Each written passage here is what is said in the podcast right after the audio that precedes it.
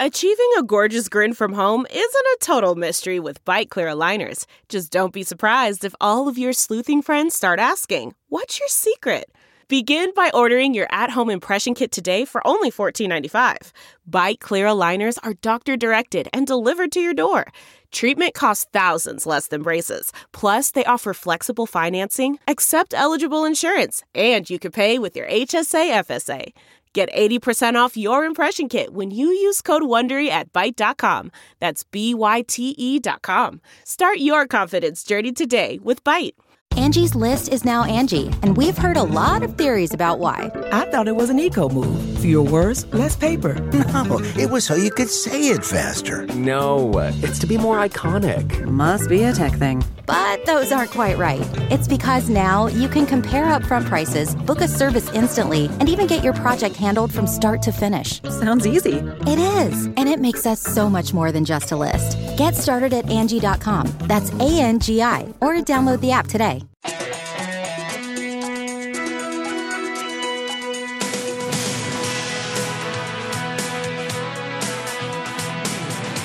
Welcome to Hollywood and Levine. I am Ken Levine, your podcast host. And this week, my guest is Mark Harris, the writer of a best selling book called Mike Nichols A Life.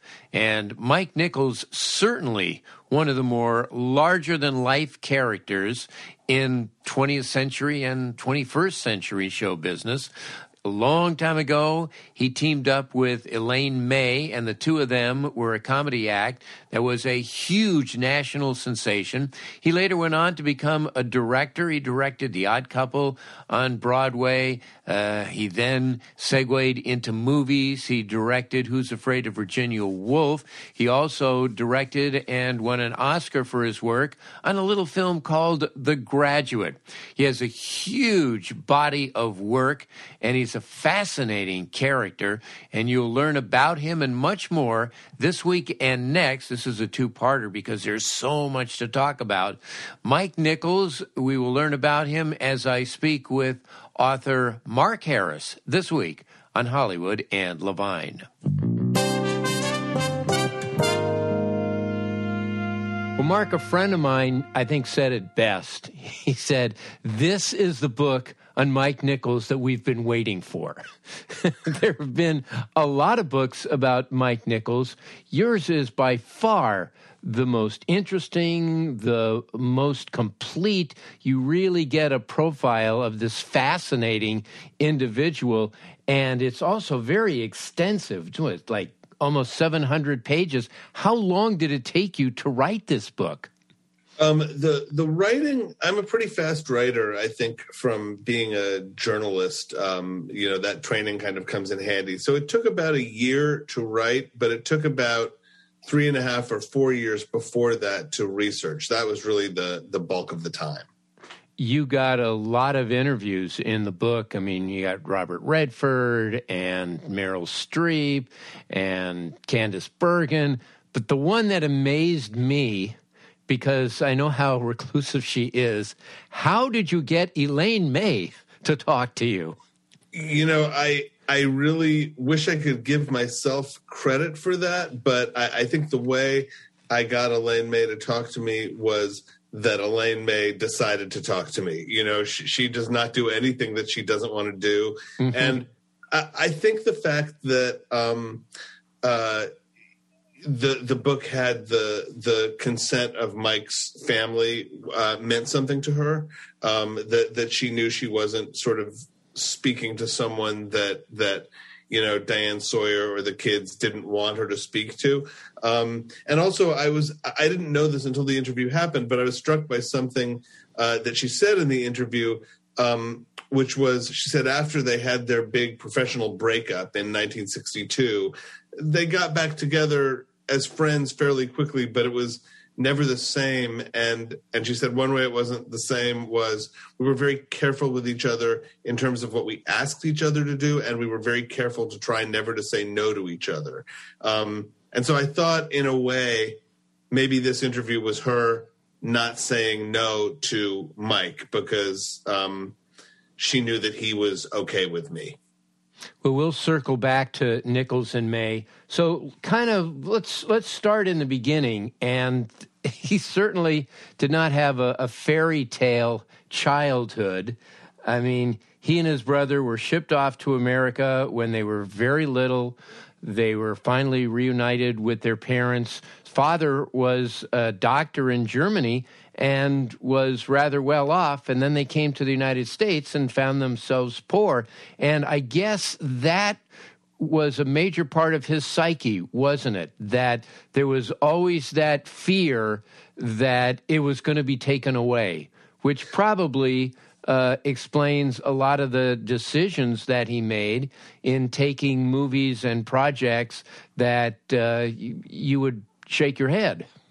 I think so. I mean, he had a really unique experience, which is that uh, he and his little brother and their parents had a, a kind of okay middle class immigrant existence uh, in New York for a while. And then his father died quite suddenly of leukemia when Mike was about um, 13. And after that, the family really got into pretty severe financial trouble. And I think it was that experience, the idea that everything could be taken away from you in a blink with no notice. Your father, your comfort, your financial security, that really did um, live in him very deeply, I think, for the rest of his life. And then later on in his career, when he was incredibly successful, he got addicted to a sleeping pill, which resulted in hallucinations. And there was like a year long period where he was calling everybody afraid that he was going to go broke. and right. Right. It's so, it's so interesting to me that something like that. I mean, Mike had a heart attack and and was anxious afterwards, and uh, his doctors prescribed him Halcion to recover, uh, to to to soothe the anxiety. And that pill is, uh, which he began taking more and more of, is what caused this delusional thinking. But you know, delusions are so often tailored to the individual psyche of the person who has them. And so it makes perfect sense that Mike's uh, terrible fear, this thing that grabbed hold of him during that breakdown, was the idea that he would die broke and leave his children starving. That was that was really what the focus was that that that he wouldn't be able to provide for his children. So that was obviously you know replaying something uh, from his own early life pretty intensely. And that's quite a contrast to the public persona that he always gave off as being just so calm and so in control of things when underneath uh, it was just a, a cauldron that was boiling. I think so. I mean, I guess, you know, almost all public people in the arts invent a, a, kind of public persona to some degree or other. Mm-hmm. None of us are really the same when we're out in front of people we don't know as we are, you know, in the privacy of our living rooms. But Mike, more than most people, really had to literally invent himself. I mean, he had to put on a wig every day. He had to put on eyebrows every day. Um, and and in the course of that, he he said he said once, you know, it takes me three hours every day to become Mike Nichols. And and you know, imagine sort of having to be so self-conscious that you couldn't go out in the world without creating this kind of impeccable exterior. I think that must have been a pretty profound thing to feel from from really childhood.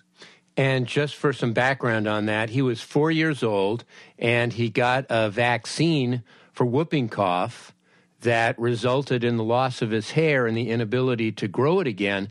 You know, kids are so gracious anyway.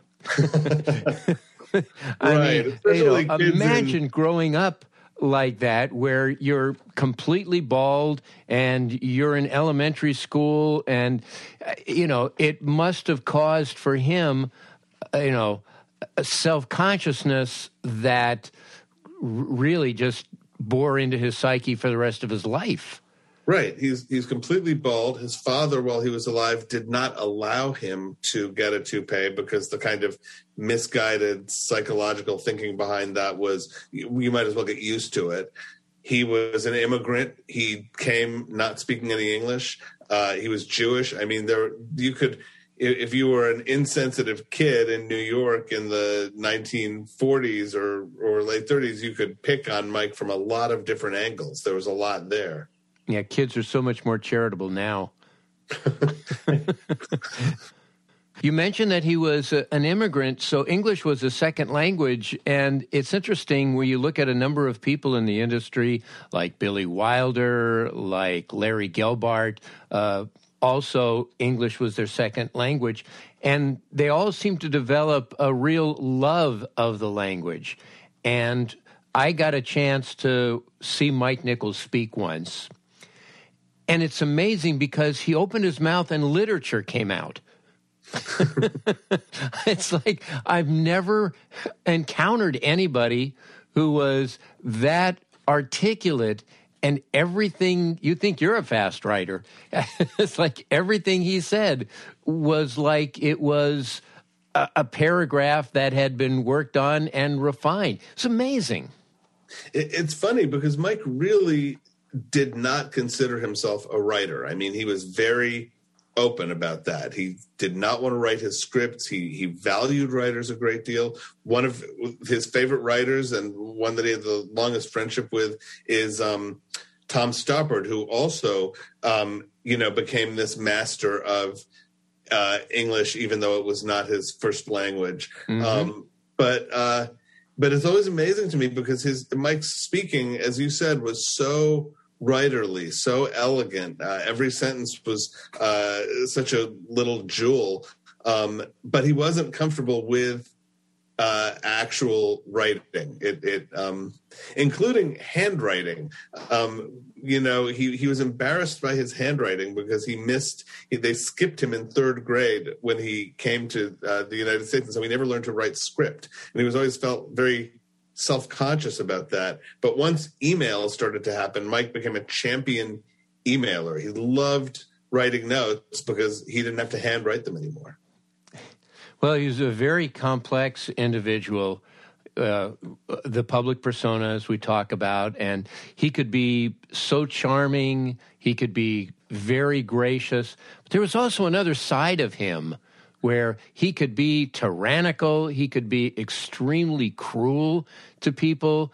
And one thing I appreciate in your book is that it's not just a puff piece. You know, you really give the full profile, and it's like there's a monster inside this guy that would surface from time to time.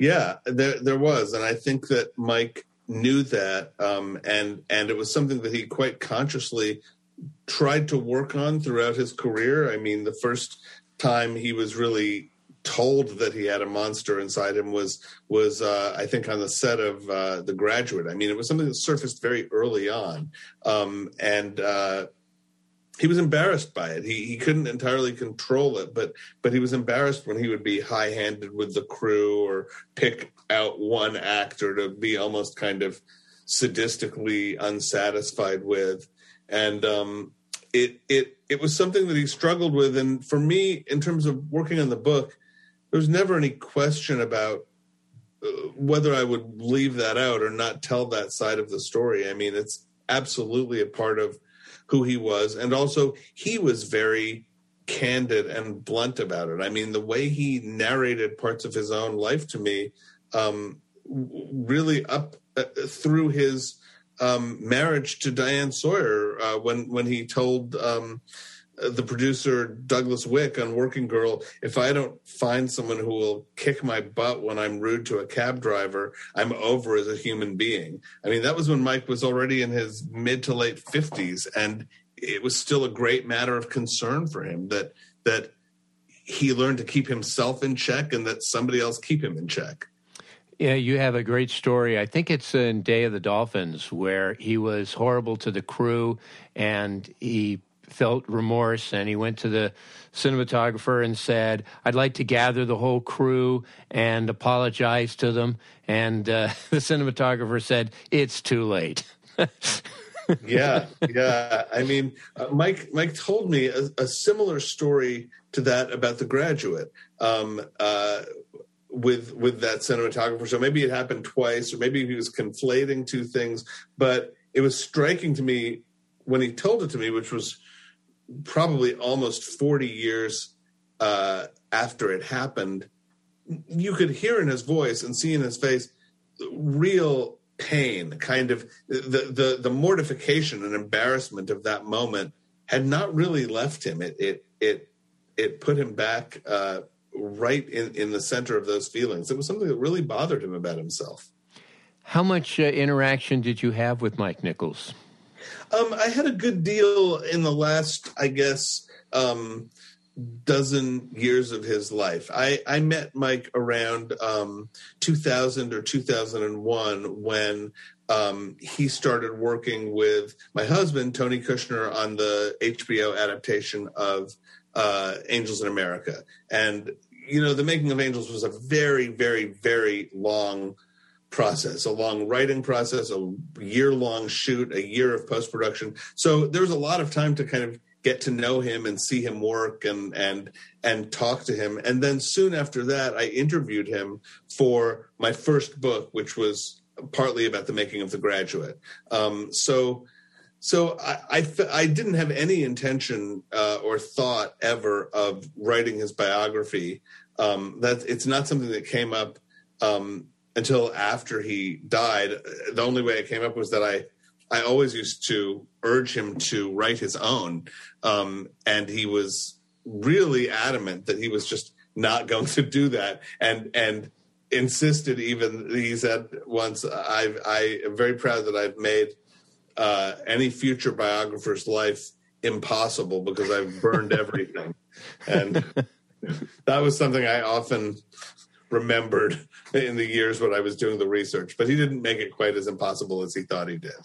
Another thing that you do in the book that I appreciate is you talk about his first wives and his kids. In a lot of other books, either they're not even mentioned or it's just footnote like oh and he was married to her for a couple years and then they got divorced and she went away and uh, you know the ex-wives really figured in who he was and a lot of his decisions yeah, I would honestly love to have included more than I included. Um, Mike's three children uh, uh, did, chose not to be interviewed for the book, and that was not in any way sort of going back on their consent or going back on their word. They had never promised it, and they they are quite private people, so I totally respect their decision not to do that. But but they were very very important to Mike, and and uh, he was to them, and you know, he was married four times. So that doesn't happen without um, some really interesting things along the way. And, and, you know, I was so grateful that Mike's first wife, who was just married to him for two years from 1957 to 1959, but they were the two crucial years during which he went from not famous to famous. I was so grateful that she talked to me because I really did feel that I got a great glimpse of the private Mike from a time that I didn't know very much about and that I hadn't read much about and that he hadn't spoken very much about. So let's go back to that time. We're in the mid to late 50s. Mike goes to Chicago, uh, winds up getting involved with the Compass Players and Second City, and basically the birth of, of improv, and meets Elaine May. And their original meeting was not your typical romantic comedy meet cute, was it? Right. He he was in uh, a, a, production of uh, a college production of Miss Julie um, that had inexplicably gotten a lot of positive attention, including from like the Chicago Daily News or the Chicago Tribune. It had been reviewed, and so it unlike most college productions, it didn't run for a weekend. It ran for a couple of months. And she came to see him in it, and he he uh, described her once as this evil girl sitting in the front row, staring at me. Um, and, and he, he said, I felt incredibly compelled to somehow let her know from the stage that I also knew this production was terrible. Um, and uh, but but that was their that was their non meet cute. And then their meet cute came sometime later when he ran into her in um, uh, a train station in Chicago, uh, saw her sitting alone, and sat down with her and started basically doing a bit like started an improv. He pretended he was a secret agent um, meeting uh, this woman for some clandestine rendezvous. And she didn't miss a beat and picked up uh, and continued with it. And that was when they really they clicked and out of that grew their amazing partnership. What do you think because you're right they they then became nichols and may like an overnight sensation, which is rather improbable considering it's a, a man and a woman doing sketches and sort of underplaying comedy, and yet it was, you know, just so uh, accepted. What do you think about Nichols and May was so special and and clicked with America and the zeitgeist and whatever?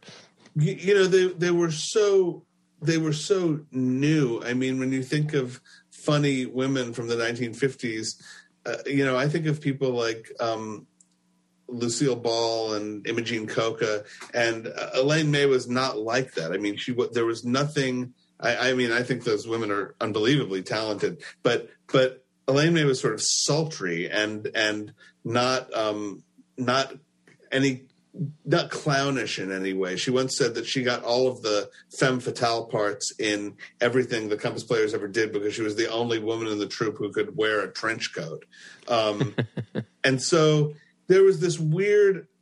And the other thing was they didn't tell jokes. I mean, they they created these situations that usually started as very ordinary. I mean, two teenagers uh, in the front seat of a car, and uh, he wants to uh, go farther than she wants to go, or uh, a son who's too busy to call his mother, and his mother uh, guilt trips him. And they, they would spin these very recognizable, ordinary situations into these great, outlandish, hysterical areas, but there was always one foot in reality. And and Mike often said that was what was really important to him was that. Um, no matter how crazy the situation got, there, there, was always it was always grounded enough so that someone in the audience could say, "Oh, I know that guy. I am that guy. I thought I was the only person who ever did that. I thought my mother was the only person who ever did that. But but someone has seen like the funny thing about my life, and now I know that I'm not alone in it. That felt like a really big departure from the kind of comedy that was being done back then. Yeah, I contend that it changed comedy in in America. It it really did. Why did they break up? Well, uh, they in a period of a very few years, they went from you know nightclub success to national television success to finally um, uh, a two-person Broadway show that they did to sold out audiences for about nine months, and that ended in 1961. Uh, largely because Elaine May really was getting tired of doing the same thing night after night after night. They did do one completely improvised sketch every night, but the rest of it was stuff that they had really worked on over the years and, and that was pretty much locked by that point. And and she essentially said, you know, I never imagined in my career that that is what I would end up doing, that that I would end up just performing the same thing eight times a week. Mike often said that he would have been content to keep doing that, but she was restless. So they split up. Uh, she went off to try to write a play. He went off to think about what he wanted to do next, maybe act a little bit. And then the idea emerged that he would star in uh, a play that uh, she had written about him and that it would try out in Philadelphia and then go to Broadway. And that's where everything went wrong. Uh, you know, turning their relationship into something unequal, where he was standing on stage and she was judging him and he was judging her writing. Uh, destabilized their relationship so much that it really got pretty rough and ugly you know where she wanted him fired from the show and and uh he wanted her banned from the rehearsal room and insisted that she make cuts in the play that she didn't want to make. And and you know it was a big disaster. Uh, the the play um, closed out of town. It never came to broadway. And then there was a period of about 18 months or two years when they really were not connected, were not friendly. I mean, the rift healed fairly quickly after that, but that long moment when it was absolutely clear that their partnership was over was the moment where almost by chance he became a director. And by the way, you can see samples of Nichols and May on YouTube. All of those uh, sketches that Mark mentioned are available. Also, there's a PBS documentary on the two of them, which I have found on YouTube. So if you're not familiar with Nichols and May, I invite you to check that out. You're going to be very happy. So there you go, part one of my two part interview with Mark Harris. Again, the name of the book is Mike Nichols, A Life. Next week, we talk a lot more about his directing career. Boy, there's just so much to talk about with this guy. Anyway, thanks so much for listening. Also, thanks to Adam and Susie Meister Butler, Howard Hoffman, John Wolfert, along with Bruce and Jason Miller. If you would like to email me, HollywoodLevine at Outlook.com is my address. Again, that is HollywoodLevine at Outlook.com. Do you follow me on Twitter yet? At Ken Levine. Please do. Also, you can follow me on Instagram, Hollywood and Levine. And of course, I could use a five star review. Coming up next week, part two with Mark Harris discussing his book, Mike Nichols, A Life, right here on Hollywood and Levine. Talk to you then. Hollywood and Levine.